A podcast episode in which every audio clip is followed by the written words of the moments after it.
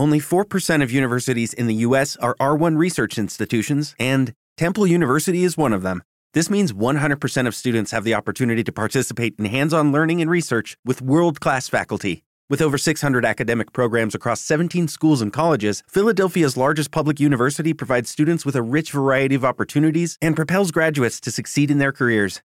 Temple University. Schedule a campus tour today at admissions.temple.edu/visit. Este podcast forma parte de Evox Originals. Disfruta de este avance.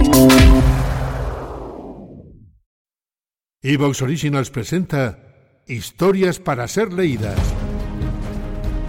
Un podcast de ciencia ficción, terror y fantasía dirigido por Olga Paraíso. Ficciones sonoras con las que podrás sumergirte en otra realidad.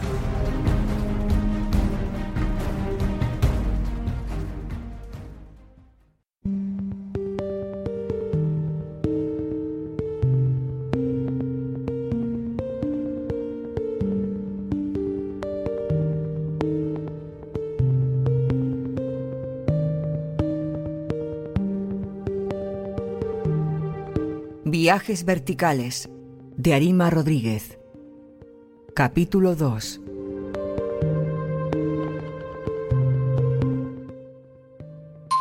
Buenos días.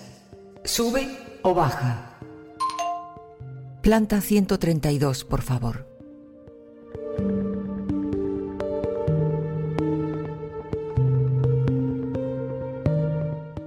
Tras unos segundos, en los que la nube azul parpadeó de manera un tanto inusual, volví a escuchar su voz metálica. ¿Quiere decir planta 128? No, planta 132, por favor, repetí perpleja. Era más que obvio que la inteligencia artificial nos estudiaba uno a uno, que todos nuestros movimientos estaban en su base de datos y que cualquier patrón inusual era detectado con velocidad.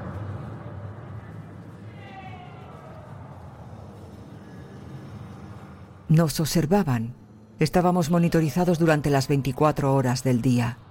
Para mejorar la experiencia de usuario, no lo tenía tan claro. ¿Música? No, muchas gracias. Hoy había salido con tiempo para coger mis auriculares. La inteligencia artificial tardó más de lo habitual en preguntar si quería música, o eso me había parecido a mí. Desde hacía unos días notaba que el ascensor me causaba una cierta paranoia. Pero es que la inteligencia artificial se había dado cuenta de que yo no me dirigía a la planta habitual y había hecho un cálculo rápido de mis posibles destinos en la planta 132. ¿Guardarían en algún lugar ese cambio en mi rutina? ¿Me vigilarían con más detalle en la planta 132? Estaba convencida de que me observaban todo el tiempo. Eso ni lo ponía en duda podía percibirlo de una manera que era incapaz de explicarme a mí misma.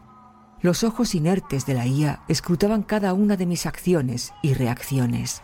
Yo no sabía dónde estaban situadas las cámaras, así que, casi paralizada, seguía manteniendo la mirada al frente, en busca de mi reflejo en sus puertas pulidas.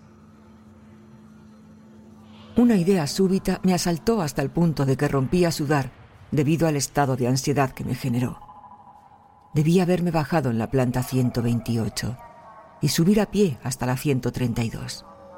En cuestión de segundos recapacité. Pero ¿por qué tenía que esconderme? Yo era libre de andar a mis anchas por la ciudad. Empezaba a percibir agobio debido a las ideas intrusivas que me absorbían. Mientras la cabina subía hacia el destino solicitado, me sentía más examinada que nunca. Por algún motivo estúpido, traté de disimular el estado de tensión en el que me encontraba. No dejaba de barajar la opción de haber subido a pie por las escaleras, aunque seguro que también había un sistema de vigilancia en ellas.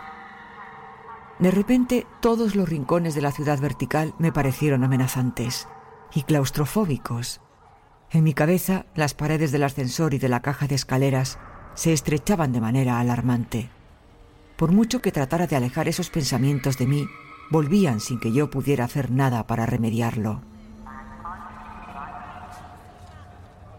Yo vivía en la planta sexta y siempre asistía a los mismos lugares de la ciudad.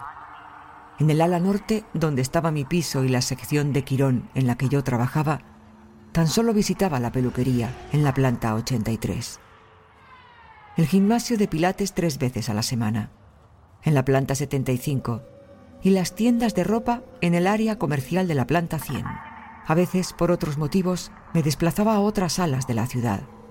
Aunque había cafeterías y restaurantes en la zona norte, tenía familiares y amigos en las salas sur y oeste, y me desplazaba allí cuando quería verlos en persona y tomar un café o una cena juntos. Al ala este no había ido jamás. Era la zona más lujosa de la ciudad. Allí vivían, entre muchos otros, los altos ejecutivos de Quirón y los accionistas mayoritarios de la empresa. Había escuchado que había algunas plantas exclusivas de zonas residenciales y que para acceder a ellas era preciso tener una invitación especial o un permiso legal.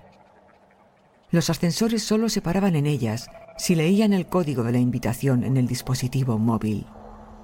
Por regla general, me comunicaba con mis amigos de manera virtual, pero el contacto cercano se me hacía en ocasiones imprescindible. No había nada que supliera un abrazo. Cuando disponía de varios días libres, salía de la ciudad vertical para poder ir a visitar a mis padres, que vivían en las afueras, en una casa convencional, en el campo. Las personas que ya no trabajaban tenían permiso para vivir en un lugar mucho más relajado y en contacto con la naturaleza, si así lo querían. Eso sí, cuando necesitaban viajar a la ciudad, debían pasar una serie de controles estrictos, a los que yo también me sometía cuando pasaba unos días con ellos. Era difícil que las personas jubiladas se quedaran en la ciudad. Tan solo permanecían en ella los que continuaban con sus negocios y preferían hacer una supervisión personal de los mismos.